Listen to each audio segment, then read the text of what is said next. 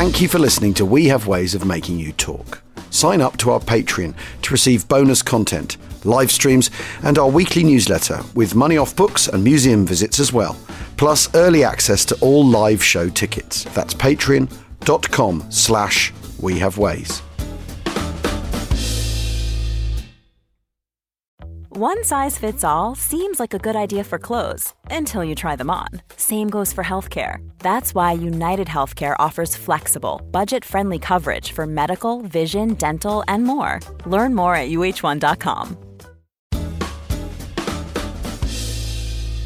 Today's extract is from The Wings of Pegasus by Brigadier George Chatterton.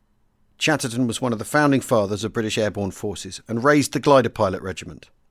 Here's his account of landing in Sicily in 1943. I drove down to the strip in my jeep with my batman, Alec Gall, accompanied by the brigade commander Pip Hicks, the senior medical officer, and various staff officers. Silver wings glinting in the sun, 30 Dakotas and Waco gliders were waiting the signal to take off. Mine was the leading glider, and as I climbed into the cockpit with Peter Harding, my adjutant and second pilot, I looked down at the face of Alec Gall for what I thought might be the last time. It was a tense moment. There was a strong wind blowing, the light was hard and brittle, and great waves seemed to leap into the air at the far end of the runway. As the signal to take off was given, the propellers of the Dakotas started up with a whirl, dust flew off the runway and whipped into the air, and the tug slowly moved into position.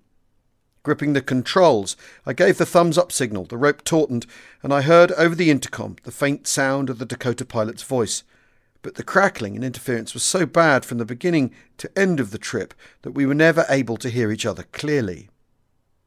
We moved slowly forward, then faster and faster across the dusty strip until suddenly the Dakota disappeared in the dust, and I was forced to hold the glider in position by the tow rope's angle.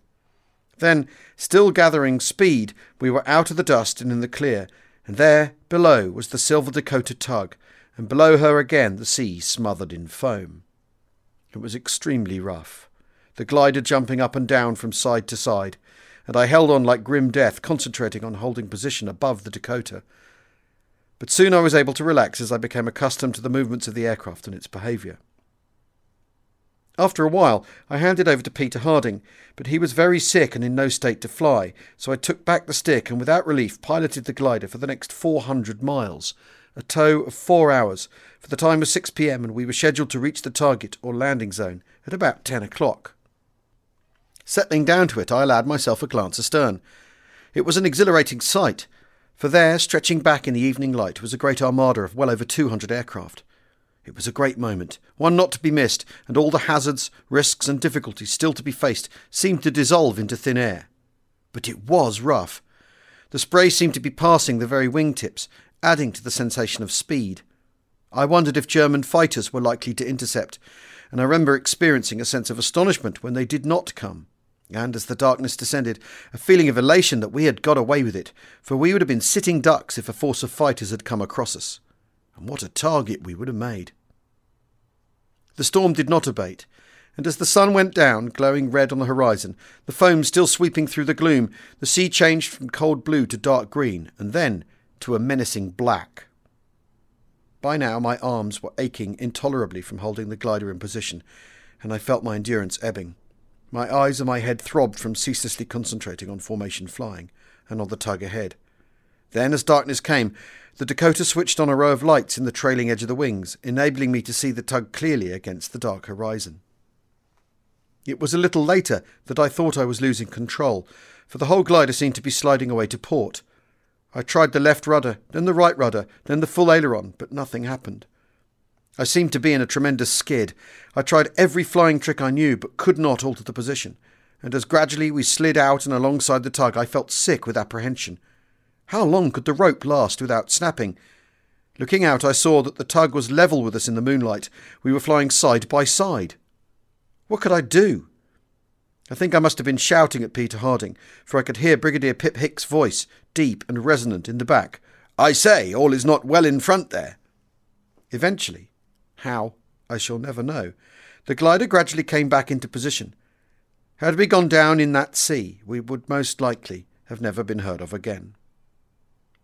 So we flew on, looking down, I saw the cliffs of Malta below, dark, mystical, and menacing, and as I passed over them, I thought back to the night when I had flown from Sicily in the Beaufighter and wondered if the same aircraft was anywhere in the darkness protecting us.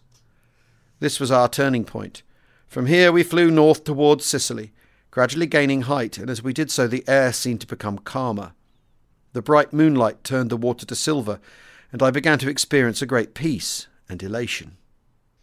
As we climbed, I searched the darkness for Sicily and picked out the coast, recognizing its shape from the maps and charts we had studied.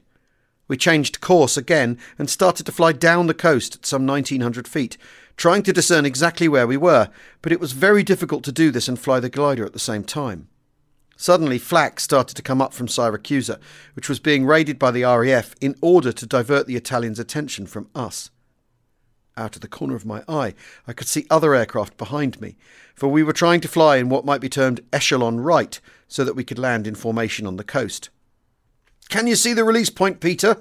I cried, trying to locate our position. Another five minutes or so, sir, he replied, looking at his watch. Then, There it is! Peter shouted. I can't see a damned thing, I said, reaching for the release lever, and as I did so, I saw the tug starting to turn and dive. My God, he's pushing off, I shouted, and heaved on the lever. The glider lifted up, and after all that bucketing about, seemed light and easy to handle. I turned towards the coast, and it was then I received a jolt. As we lost height, it seemed as if a great wall of blackness was rising up to meet us, and at that moment the moonlight disappeared. I was devastated, for I realized that if this was happening to me, it was happening to the other pilots. What were we going to be able to do under these unforeseen conditions? Afterwards, I discovered that the screen of blackness was a pall of dust created by the intensity and length of the gale. It completely obliterated our target. The only thing that could be said in its favour was that it made the night so bad that the Italians could never have expected we would be such fools as to come. Descending into the darkness, I had no idea where I was or what I was doing, but seeing a black object below, I turned my glider towards it, and at that moment out of the darkness came a burst of tracer bullets. There was a jolt. I saw the fabric tear open, and my port wing was hit as I began to turn. I straightened her out, and down we came, the sea rushing up to meet us. Somehow I levelled out as, with a great splash, we ditched. The water came over my head, and as I came up, I was aware of shouting and scrambling figures as I fumbled with my straps, spitting out brine. Then two hands grasped my armpits, and I was hauled out of the cockpit onto the fuselage. Are you all right, George? I heard Pip Hicks call. Yes, sir, I think so, I answered, still in a daze. Then, as the mists cleared, I saw the dark forms of my passengers in the sea, on the wings and on the fuselage. Everybody keep down on the wings, Hicks ordered, and we lay flat, looking at the coast, the glider floating like a boat and giving us something substantial to hang on to. A searchlight suddenly shone from the shore, swung across the sea, rested on us for a moment, and then swung out again. Keep still, dead still, hissed Hicks. We did. The light swung out again, and this time lingered on us. A brief moment, and then a hail of tracer bullets streamed from the shore, and I remember sinking in the sea, sick and terrified, with an awful, helpless feeling, for there was no cover. The hail of bullets continued in bursts, but by some mercy, none hit us. They were just too high and hit the sea behind us. It's no good staying here, I said to Pip Hicks. Shall we swim for it? OK, George, he replied. I think under these conditions it would be best quietly as possible. Come on, everybody. And so we set off. I can remember my feeling of nakedness even now, for the phosphorescence seemed to light up the night as we made our way to shore. Pip Hicks looked huge like a Spanish galleon as he ploughed through the water, and I told him to keep down, but he said he couldn't because his Mae West was blown up too high. Soon we reached the shore, soaking and shaking with cold, but without weapons, for they had gone to the bottom. We felt quite helpless, one of us, I can't remember who it was, climbed up the cliff while the rest of us took refuge a few yards from the sea. Suddenly, there was an ear splitting explosion. Bombs crashed all round us, and an aircraft hit the sea with a tremendous crash just where we had been swimming. The whole sea caught fire, and I lay there paralysed with fear and shock watching the flames lapping the shore. Incongruously, all I could think of was the brandy on a Christmas pudding. By now, the enemy had taken alarm, and spasmodic firing was going on all around us.